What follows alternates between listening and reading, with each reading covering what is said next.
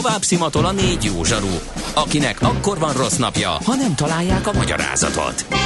A francia kapcsolat a Wall Streetig vezet. Figyeljük a drótot, hogy lefüleljük a kábelt. Folytatódik a millás reggeli, a 90.9 Jazzy Rádió gazdasági mapetsója. A pénznek nincs szaga. Mi mégis szimatot fogtunk. Köszönjük ismét a hallgatókat, ez továbbra is a millás reggeli itt a 90.9 Jazzin, annak is az utolsó órája kezdődik, illetve hát elkezdődött, mert hogy 9 óra 15 perc van, de a műsor szempontjából most kezdünk ismét Ács Gáborral. És Kede Balázsa. Igen. 0630 20 10 909 az SMS és a WhatsApp számunk is ez. Tényleg nem is mondtuk a többit. Infokukat millásreggeli.hu mindjárt megnézem, írtatok-e valamit. Jó kinézünk, hogyha igen, mert akkor azt csak most fogjuk észrevenni mondjuk egy 7 óra 10-es e-mailt, de nem, nem jött info, és facebook.com per reggeli is a kommunikációs csatornáink egyike jöhetnek észrevételek, infók, közösségi közlekedéstől az utak világáig bármi. Az utóbbi időben most nem kaptunk, úgyhogy ez arra utalhat, hogy vagy rendben vannak a főbb csomópontok a városban, vagy egész egyszerűen nem volt kedvetek megírni még azt sem, hogyha probléma van. Várjuk tehát a további infokat. Most viszont kedrévén mesél a múlt rovatunk, ahogy azt beharangoztuk, jöjjék Budapest első polgármestere. Nem ma, és nem mi találtuk fel a spanyol viaszt. Mesél a múlt. A millás reggeli történelmi visszatekintő rovata akkor, abból az időből, amikor pödört bajusz nélkül senki nem lehetett tőzsdeüzér. Érdekességek, évfordulók, események annó. Mesél a múlt. Így trédeltek dédapáink. Pontosabban nem Budapest első polgármestere jön, hanem Katona Csaba, és az első polgármesterre fogunk megemlékezni. Katona Csaba történész. Itt volt velünk, Igen, most de viszont, itt a pittyek, és ez nem volt most túl. viszont a Proxima Centauriról fogtunk jeleket az ő mm, elmesélése, elbeszélése helyett. Úgyhogy megpróbálunk újabb kapcsolatot teremteni vele, szóval Kamermayer Károly lesz a ö, témánk és alanya a beszélgetésünknek, illetve hát főleg Katona Csaba elbeszélésének.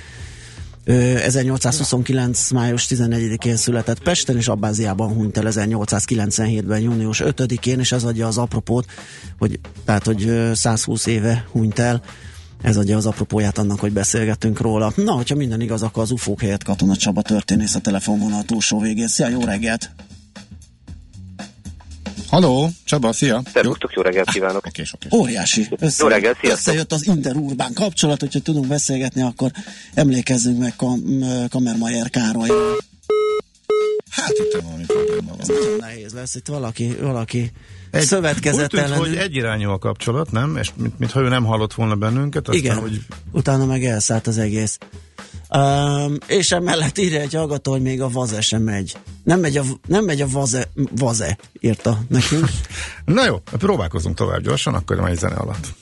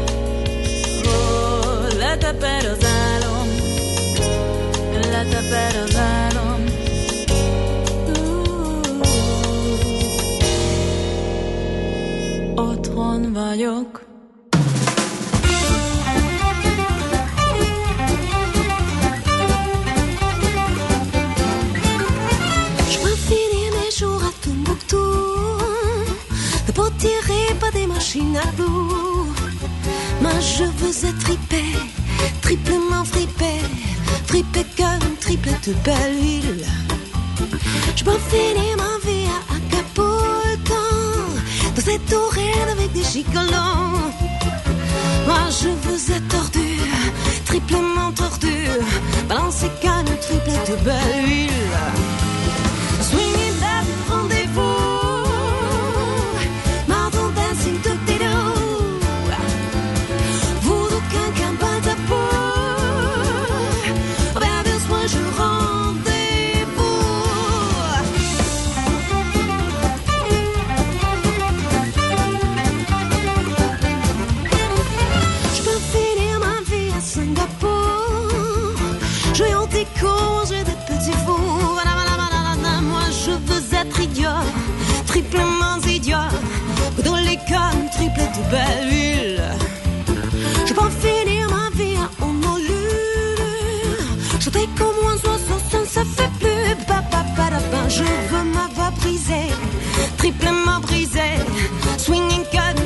could there be a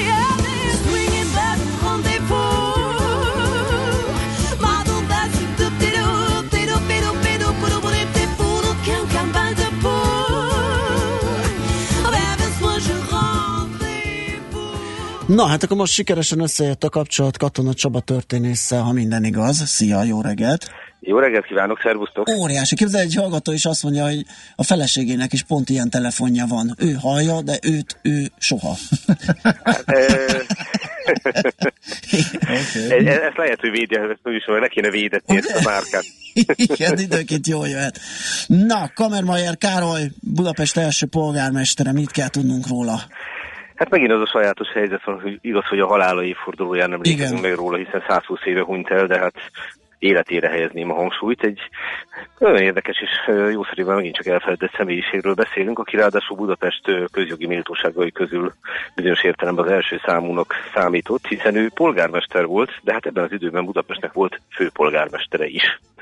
És akkor már is adja magát a kérdés, hogy hát hogy van ez a dolog, hogy főpolgármester, polgármester, tehát hogy viszonyulnak ez Mhm. egymáshoz ezeknek a posztoknak a betöltői is, sőt még alpolgármester is volt. Hát kezdjük mindjárt akkor az elejétől, mielőtt még az élet útjába belekezdenénk, ugye Budapestet, mint az közismert 1873-ban egyesítették, és itt mindig nagy örömmel mondom el, hogy mindig elhangzik, hogy Budapest és Óbuda mellett, hogy van egy negyedik törvényhatóság is, az a Margit sziget azt ugyanis Pest vármegyéből kebelezték ki, avagy Budapestbe kebelezték be. Te- Tehát ilyen értelemben négy törvényhatóság adta össze a későbbi Budapestet, nem pedig le három. No de természetesen elő kellett készíteni a korábban nem létező nagyvárosnak a jogi kereteit is. És logikusnak tűnt, hogy főispán helyeznek Budapest élére. Most ugye a főispán a megyék élén azt a pozíciót töltötte be, hogy a királynak volt a meghosszabbított keze, tehát az államhatalomnak, az alispán volt az, aki ténylegesen irányította a megyei ügyeket, főispán pedig az államnak a biztonsági féke volt, nehogy ott helyben valami olyasmi történjen, ami az államnak nem tetszik. Na, ugyanez a módszertan működött volna Budapesten is, csak hogy a legerősebb törvényhatóság, Pest, és aztán egyébként a többi is, Buda is, ezerrel tiltakozott, hogy a városi joggyakorlattól nagyon-nagyon távol álló főispán szó egyáltalán bármilyen formába bekerüljön a megalapítandó Budapest méltóságai közé, és miközben 1870-ben, de még 71-ben is történt rá kísérlet, hogy főispánt állítsanak Budapest térére, hát ez sikerült megakadályozni, és így jött létre a főpolgármesteri poszt, ami korábban nem létezett. Aha. A gyakorlatban ugyanazt akarja, de azért az elnevezés nagyon nem mindegy egy magára valomit büzgernek. Ugye? Na most a főpolgármestert azt a a városi tanács választotta ugyan, de a király által beterjesztett három személyből. És nyílt, tehát kerekperec az volt a feladat, hogy állami felügyeletet gyakoroljon. A főpolgármesteri posztra egy másik Károly került, bizonyos Rát Károly. Az az érdekes, hogy még az alpolgármester is Károly lett, Gerlóci Károly, de ez minket Kammermayer Károly érdekel. És minthogy gyakorlatilag ugyanannyi ideig töltötték be a hivatalokat, szokták úgy hívni ezt az időszakot, ami 1890-es évek derekáig tartott, hogy a három Károly időszaka. Aha. érthető, igen. Ugye, ez három Károly. És mit csinál a polgármester? Na ez a lényeg az egészben. Ő a főváros ügyeinek a tényleges irányítója. Tehát lényegében a mai polgármesteri tisztségnek felel meg. Ő az, aki a közgyűlést irányítja, ő intézi a város tényleges ügyeit. Tehát a mai Természetesen, főpolgármesternek. Hát valójában igen, pontosan uh-huh. erről van szó. Pontosan erről van szó, tehát ezért volt fontos tisztázni, hogy a fogalmak ugye más takarnak, és hogy a polgármester az ténylegesen de facto a város első embere volt, a város felől nézve, az állam felől nézve, ezt a főpolgármester. A Kammermeier Károlynak pedig elég érdekes életútja volt, 1829-ben született, édesapja gyáros volt, német származású pesti polgár, polgár, Pesten is született, és utána az iskoláit elvégezte, kiváló tanulóként, és be is gyakorolta magát mindenféle ilyen jogi, meg kereskedelmi ismeretekbe, közben jött a forradalom és szabadságharc, ahol ő, aki mindig is érdeklődött a politika iránt, hiszen egyike volt az országgyűlési ifjaknak, habozás nélkül fegyvert fogott, és hát egy olyan fiatalember képzeljünk el, ugye alig 20 éves, aki harcol 60-nál, Tápióbicskénél, sőt Budaostrobánál is ott van. Komárom után azonban természetesen ugye ez a forradalmi időszak véget ér, a Komáromi kapituláció után, tehát végül is a városi igazgatásban helyezkedik el, de viszonylag meglepő módon áthelyezi a működését Budára. Buda és Pest az ugye két külön világ. Uh-huh. Tehát amikor a várost egyesítették, akkor is nagyon komoly aggodalmak voltak, mert a budaiak amiatt aggódtak, hogy majd Pesti érdekeinek vetik alá Buda minden dolgát. A pestiek meg amiatt aggódtak, hogy dübörgő, kereskedő, gazdag világváros Pest, azt, azt vissza fogja húzni a kis falusias arhaikus Buda. De átmegy Budára, és itt jó hivatalnoknak bizonyul, mert 1860-61-ben, mikor jön a politikai enyhülés, akkor ő is előtérbe kerül, hiszen sok 48-49-es embert választanak be ekkor a tanácsba, és 1861-ben mond egy olyan beszédet az abszolutizmus ellen, ami, amivel felhívja magára a figyelmet, ugye ebben az évben már lehet ilyeneket csinálni. 67 pedig már ismét Pesten tevékenykedik, tehát a kiegyezés évétől visszamegy a Pesti Városi Tanácsba, és viszonylag egyértelmű volt, hogy ő lesz az első ember, aki polgármester lesz. És hát polgármesterként nagyon komoly dolgok fűződnek a nevéhez, foglalkozott ő egyebek mellett közegészségügyel, foglalkozott az infrastruktúra fejlesztésével, de például az ő ideje alatt és a elvirányításával hozták létre a központi vágóhidat.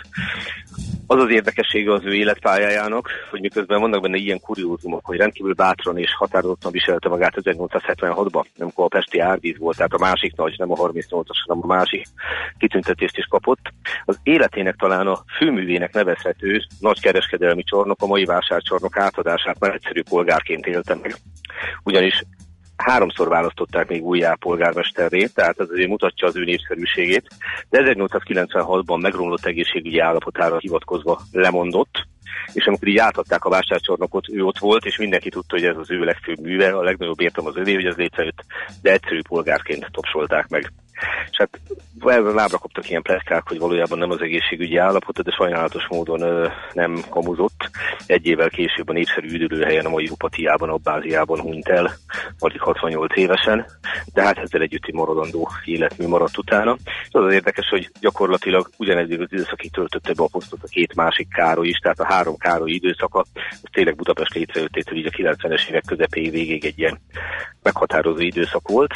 Kamermajer Károlyjal pedig az a sajátos helyzet van, hogy pontosan azért, mert mindenki tisztában van vele, aki foglalkozott hogy ő volt, volt főpolgármester, és az ő alakja picit háttérbe szorul ok nélkül, hiszen ahogy említettem, ő volt a tényleges első ember, és itt jelezném is, hogy kiváló levéltáros Horváti Andrát, mind Rád Károlyról, mind pedig róla egy pár évvel ezelőtt egy nagyon korszerű, kiváló életrajzot írt. Jó szívvel ajánlom mindenkinek a figyelmébe, akit érdekel a korai Budapest története. Uh-huh. Nagyszerű. Ez az utcanevekben is, vagy az emlékezetben is megnyilvánul? Mert Kammermajer utcáról Nekem sem emlék. Gerlóci ugye az van, főleg ott a fővárosi uh-huh. önkormányzat Ráckára környékén. Is. Legjobb tudomásom szerint mind a hármuknak van utcája vagy tere, teljes Igen? fokkal és joggal, így Aha, van. Akkor viszont csak nem De, de hát azt gondolom, hogy Figyelembe jön azt, hogy mennyi ideig töltötték be a posztjukat, hogy az ő hivatali idejük alatt mekkora fejlődésen ment át Budapest, ahogy lett ugye a frissen egyesített városból, hát a millennium időszakára, pont amikor nagyjából az ő hivatali idejük véget ér.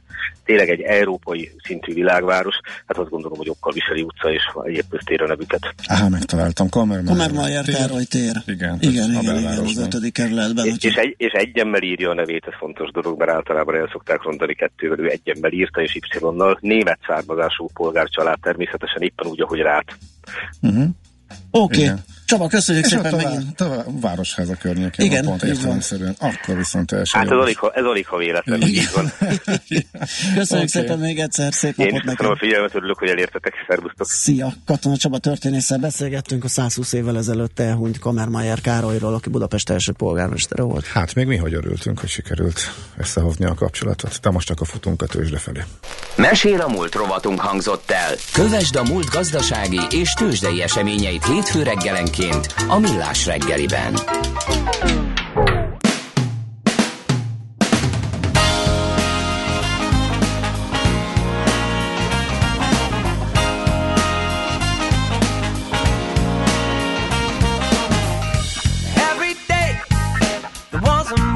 closer and closer every day.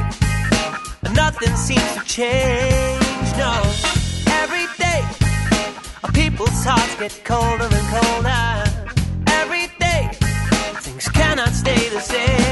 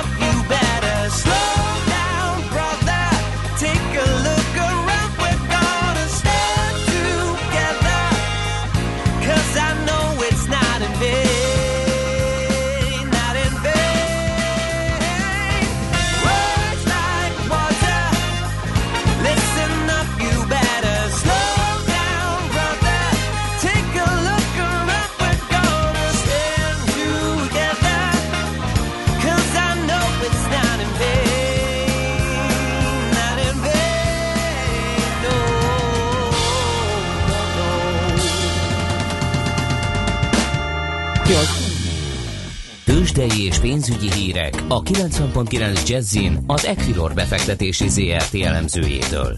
Equilor, a befektetések szakértője 1990 óta.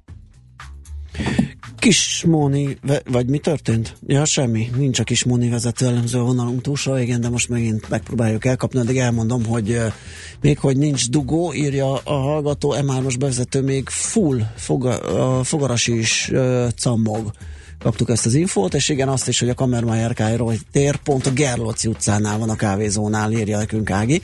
Igen, a Google-ban megtaláltuk, és már így be is ugrott, és beazonosítottuk a helyet. Igen, de annyira nem lehet fölnagyítani a Google térképet, hogy kiírja a térnek Nem, a nem nevét, mert pont egy nagyon pici tér, egy nagyon hosszú névvel, úgyhogy nem lehet rábírni a Google Maps-et, hogy És az tényleg érdekes, hogy a Gerlóci utca torkollik be. igen, igen, igen, igen. Nos, ha minden igaz, akkor most viszont Kis Móni vezető elemző tényleg ott van a vonal túlsó végén. Szia, jó reggelt! Jó reggelt, sziasztok! És, igen. Na, hát akkor uh, milyen híreink vannak? Itt a Waberers kapcsán gondolom van mit Azzal mondani. kell, hogy kezdjük, foglaljuk össze, hogy mi az, amit tudunk jelen Mhm. pillanatban. 50 millió euró körüli friss trő- tőkére számít a cég, ebből 32 millió euró megy majd egy lengyel akvizícióra. A közkészhányad 50% körüli lehet, ezzel arra számítunk, hogy ötödik legnagyobb papír lehet a piacon a Magyar Telekom után. 16-os EBITDA 69,2 millió euró, a bevétel pedig 572,4 millió euró. Hogy még az adatokat soroljuk, nettó adóssága is van a cégnek 211 millió euró értékben. Az EV per EBITDA 9,4-re jön ki, és hogyha mondjuk egy nagyon szolid 6-os EV per EBITDA-val számolunk, akkor van egy 5100 forint körüli hasraütésünk. Én nem gondolnám, hogy ez bármilyen target price lenne, hanem csak így elsőre gyorsan, hogy mégis mit várhatunk az IPO-tól. Ugye júliusban várható majd a, a fuvarozó vállalat ö, tőzsdei kibocsátása. Már korábban voltak arról plegykák, hogy a Waberers visszatér a tőzsdére. A 2015 végi meghiúsult IPO-hoz képest azért sok minden történt szerintem a piacon, ezt érdemes áttekinteni. Hát például nincsen benne a, tula, a névadó tulajdonos már. Így van, hiszen a cég alapító Váberer György eladta a cégben birtokolt részesedését. Ez a részleges exit után egy venture capital vállalat az, ami most foglalkozik a céggel. Én azt hiszem, hogy ők az elmúlt időszakban kifejezetten jól gazdálkodhattak, legalábbis a 16-os számokban így láttuk, de a nemzetközi környezet azért alaposan megváltozott. A megnehezedett határátlépések, megnövekedett fuvaridők miatti bizonytalanság az már 15-ben is benne volt a, a pakliban. A brexit kapcsolatban sokkal határozottabb elképzeléseink vannak, hogy hogyan fog kinézni a fuvarozás ebből a szempontból, de az utóbbi időkben érkeztek hírek azzal kapcsolatban, hogy milyen nehezítések várhatók a kelet-európai fuvarozók számára a nyugati országutakon, úgyhogy ezt is bele kell majd árazni ebbe az IPO-ba. Én azt gondolom, hogy, hogy jó a cég, várjuk a tőzsdére lépést, és minden árkérdés. Uh-huh. Oké, okay. amint többet tudunk, akkor majd visszatérünk. Mi újság ma a piacon? Az európai piacok kisé visszaestek, kockázatkerülés van, a japán jent veszik, hiszen 110 alatt van most már a kurzus. Hogyha megnézzük, hogy milyen rázós hétre készülünk, nem is kell csodálkozni. LKB kamat döntés ülős csütörtökön, ugyanezen a napon hallgatják meg az FBI lemondott elnökét a kongresszus előtt, illetve ezen a napon a britek is választanak, amit pénteken hajnalban ismerünk majd meg az eredményt. Lesz ezen kívül még hétvégén francia választás is, Magyarországon pedig GDP és inflációs adatok, úgyhogy nem csoda, hogy picit visszahúzódtak az egérjukba a befektetők, és innen tekintgetnek kifelé, hogy várhatók-e viharok a héten. Uh-huh. És szerinted igen? Én azt gondolom, hogy a konzervatívok győzelmem nagyon-nagyon vékony jégen táncol jelen pillanatban, tehát hogyha ott igazából három szenárióban gondolkodom. Az egyik, hogyha sikerül egy erős konzervatív győzelmet hozni, az mindenképpen nagyon pozitív lesz a fontra és a nemzetközi tőkepiaci hangulatra is, de ha úgynevezett hang parlament alakul ki, tehát nem lesz meg az alsóházi többség, vagy a, a Labour-t akarok mindenképpen mondani, a munkáspárt vezetné a következő időszakban az országot. Az elsősorban a késlekedésről szól majd a Brexit esetében, hiszen egy új kormány két-három hónapig legalább egészen biztosan nem tud effektív tárgyalni majd az Európai Unióval, és hát ez a bizonyos óra, ami két évet adott a Brexit tárgyalásokra, ketyeg, ezért minden nap késlekedés a font számára, illetve a brit gazdaság számára is nagyon rossz hír lehet. Uh-huh. Oké. Okay. Jó van, köszönjük szépen, Múlj, még devizárfolyamokat kérnék szépen. Nézzük meg, igen, 307,57 az euróforint kurzusa. Némi erősödést láttunk a dollárban, de még mindig 1,12 fölött van. Pénteken a munkaerőpiaci adatok torzították el a korábbi dollár erősödést, és 273 forint 46 fillért kell adni egy dollárért. Oké, okay. köszönjük, szép napot! Én is köszönöm, jó munkát, sziasztok! Neked is, szervusz! Szia! Kismúni vezető elemzővel beszélgettünk a tőzsdenyításról. Tőzsdei és pénzügyi híreket hallottak a 90.9 jazz az Equilor befektetési ZRT elemzőjétől. Equilor, a befektetések szakértője 1990 óta. Műsorunkban termék megjelenítést hallhattak. Reklám Nem hiszem el. Már megint nem működik a webshop. Bele sem merek gondolni, hány megrendelést veszítünk azzal, hogy akadozik a net. Ha ön biztos technikai hátteret szeretne vállalkozásának, váltson most Vodafone vezetékes adat és internet szolgáltatásokra, akár 99,9%-os rendelkezésre állással. Legyen az ön vállalkozása is Ready Business. Vodafone. Power to you. A tájékoztatás nem teljes körű. További információ a vodafone.hu per vezetékes adatoldalon. Hogy miről fog szólni a hétvégén június 10-én? Színes gyerekprogramokról. Éncsiklandó gasztronómiai élvezetekről. Látványos műrepülősóról és tűzijátékról. Koncertekről egész nap. És természetesen az új Opel Insignia megismeréséről. Opel Insignia piknik június 10-én a Budapart Kopaszigáton. Számos program lehetőség az egész család számára, kicsiknek és nagyoknak egyaránt. Opel Insignia piknik. Ott találkozunk. Reklámot hallottak. Rövid hírek a 90.9 Jazzin. Schmidt Anditól. Hivatalosan is a NATO tagja lett Montenegro. Washingtonban letétbe helyezték csatlakozási okmányaikat. A dokumentumokat a balkáni ország külügyminisztere adta át, aki a ceremónián arról beszélt, száz évvel függetlenségének elvesztése és 11 évvel annak visszanyerése után országa végre a világ legbefolyásosabb szövetségének lehet a tagja. Jens Stoltenberg a NATO főtitkára emlékeztetett, hogy mától Montenegrót ugyanazok a jogok és kötelességek illetik meg, mint a katonai szervezet többi tagját. Minden legfelsőbb bíróság kötelessége az igazságszolgáltatás függetlenségének védelme, enélkül nem lehetséges a jogállamiság és a jog előtti egyenlőség, jelentette ki a kúria elnöke 19 ország bíráinak budapesti tanácskozásán. A négy napos konferencia megnyitóján Darák Péter kiemelte, a 21. századi jog és annak alkalmazása egyre fontosabb szerepet játszik a társadalmi konfliktusok rendezésében szerte a világon. Minden teszten átment a Duna Arena. A Vizes VB főhelyszínén tegnap zárult a Budapest Open.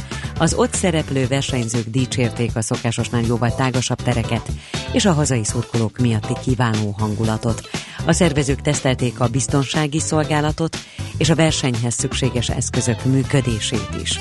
A Duna Arena az első olyan magyar stadion, aminek nézőtere duplájára növelhető. A júliusi VB-n így 12 ezeren is beférnek a lelátókra. Átveheti az irodalmi Nobel-díjjal járó pénzjutalmat Bob Dylan, miután pár nappal a határidő előtt eljuttatta a Svéd Akadémiához a feltételként elvárt előadását. A 75 éves amerikai énekes dalszerző a díj történetében az első zenész. A Nobel-díj szabályzata szerint 6 hónapja volt arra, hogy valamilyen formában megtartsa témába vágó előadását. A díjjal járó 8 millió svéd korona magyar pénzben negyed milliárd forint pénzjutalom átvételének feltételeként. Ma bárhol számíthatunk elszórtan csapadékra, megélénkül a szél is, helyenként meg is erősödik, este a Dunántúlon viharossá fokozódik. A hőmérséklet délután 26 és 31 Celsius fok között alakul. A Balaton 26, a Velencei tó pedig 24 fokos. A hírszerkesztőt Schmidt-Tandit hallották. Friss hírek legközelebb fél óra múlva. Budapest legfrissebb közlekedési hírei itt a 90.9 jazz Budapesten pótlóbusz jár a 4-es és a 6-os villamos helyett a Szélkálmán tér és a Jászai Mari tér között áramellátási hiba miatt. A 17-es villamos a Szélkálmán tér és a Komjádi Véla utca között nem közlekedik. A kimaradó szakaszon a 4-es és a 6-os villamos pótlóautóbusszal utazhatnak.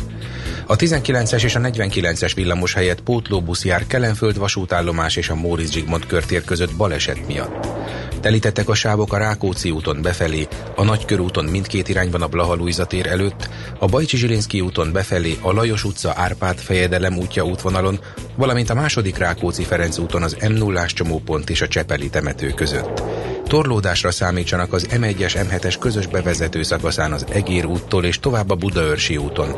A Balatoni úton a Kamara erdőtől a Budaörsi útig, az Egér úton befelé, illetve a Tétényi út, a Szerémi út és a Budafoki út befelé vezető oldalán. Kardos Zoltán, BKK Info. A hírek után már is folytatódik a millás reggeli, itt a 90.9 jazz Következő műsorunkban termék megjelenítést hallhatnak.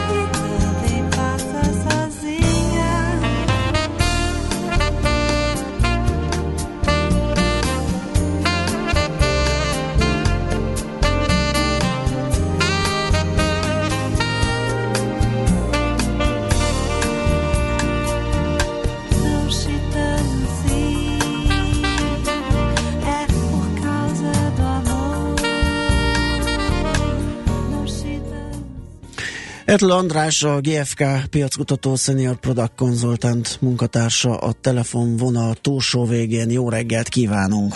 Jó reggelt, sziasztok! Egy izgalmas felmérésről fogunk beszélgetni, ami a jövő pénzügyi fogyasztóját kutatja.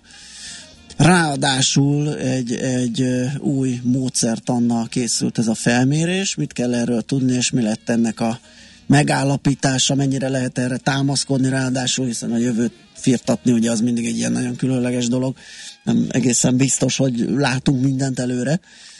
Igen, És... igen. Hát több dolog indokolja, hogy elkezdtünk ezzel foglalkozni. Egyfelől ugye hát mindenki sokat hall már ilyen fintek innovációkról, és az gyanítható, hogy át fog alakulni az, hogy hogyan intézzük a pénzügyeinket a, a jövőbe. Tehát a, a középkor óta nem ö, ö, zajlott akkora átalakulás, mint amit ö, most várunk. Éppen ezért ö, elkezdtünk tesztelni pénzügyi innovációkat. Van nekünk egy ö, én negyedévente készülő igen részletes felmérésünk, és ebben kapott helyet egy olyan blokk, ami, ami különböző helyzeteket vázol a fogyasztóknak, és erre megoldásokat kínál. Ezt pedig ők értékelik. Az első hullámban, amiben ilyet alkalmaztunk, 8 különféle innovációt teszteltünk, és a, a, a az értékeket, azokat külön mértük innovatív fogyasztók körében, úgynevezett leading edge konzumerek körében. Az ő iránymutatásuk az, ami segíti a cégeket a döntéshozatalban. Uh-huh. E, és milyen eredmények születtek? A leading edge konzumerek révén tudunk előre tekinteni a jövőben. Ugye egyre nagyobb a, a, az igény, hogy, hogy, hogy belelássunk, mert lerövidülnek a stratégiai tervezés időtávjai, ugyanakkor sokkal dinamikusabban változó a, a környezetünk, meg maguk a fogyasztók is. Ezek a leading edge konzumerek ezek hatással vannak a környezetükre, korán kezdenek el dolgokat kipróbálni, illetve nagyon involváltak a, a téma kapcsán. Az az érdekes megállapítás született, hogy ők, illetve az úgynevezett átlagfogyasztók, azok ugyanazt a három dolgot tették az első helyre, ez pedig az, hogy mobil környezetben lehessen összehasonlításokat végezni, akár banki termékek esetében is, illetve hogy egy bank vagy befektetési társaság etikus befektetési elveket kövessen, ezeket tegye közzé, és ezek szerint működjön is. Illetve ami számomra nagyon meglepő volt, az, hogy a biometrikus PIN helyettesítő azonosítás, tehát az, hogy új lenyomattal, vagy, vagy, vagy akármilyen arcfelismeréssel, vagy amire a, a, a technika ma lehetőséget ad, hogy, hogy ezt ugyanannyira várják már a, a, az átlagfogyasztók is, illetve a, a leading edge konzumerek. Ebben nem tért el a, a mért érték lényegében. Nem kötekedni akarom, de azért ez egy picit már a jelen is. Én az, az, azt gondoltam, valami erősebb ö, jövőképet fogunk látni. Ez nagyjából az, ami, ami már most így kibontakozik, és teljesen elérhetők ezek a ö, dolgok. Tehát inkább ennek a megerősödését lehet vizionálni, mint sem valami egészen új ezek, illetve légy, mondja valamit, ahol eltér mondjuk a leading edge meg az átlag fogyasztóknak a várakozása például. Igen, tehát ezek azok a, a, az elemek, amik a legnagyobb relevanciával ö, vannak a, a, a fogyasztók életében, tehát ezek értelmezhetők már kötelező elemekként is, tehát ezek a, a, a top ö, feature-ek, ezek, ezek, ezek tényleg már kötelező elemek, ugyanakkor még nem széles körben elterjedt azt, hogy hogy új lenyomattal hagyjunk jóvá egy, egy tranzakciót. Ugye, ugyanakkor már a felmérésünk szerint ez tényleg jelen, nagyon sok szó is esik róla, szerintem erre nem kell sokat várni, és foglalkoznak is ilyennel a, a bankok. Ami, ami számomra még, még meglepő volt, hogy a virtuális asszisztens ugyanolyan relevanciával bír a, a leading edge konzumerek számára, mint a mobilos fizetés. Tehát ez azt jelenti, hogy érdemes már most ebbe az irányba gondolkodni a, a pénzintézeteknek, illetve jelezték már a, a, a bitcoin vagy ehhez hasonló kriptokörrenszik iránti érdeklődésüket is a, a, a leading edge konzumerek, tehát ők már ö, esetenként befektetnének ilyen eszközökbe akár. Uh-huh. Jó, mit mondott még esetleg a felmérés, mi az, ami kimaradt, mit lehet még elmondani erről?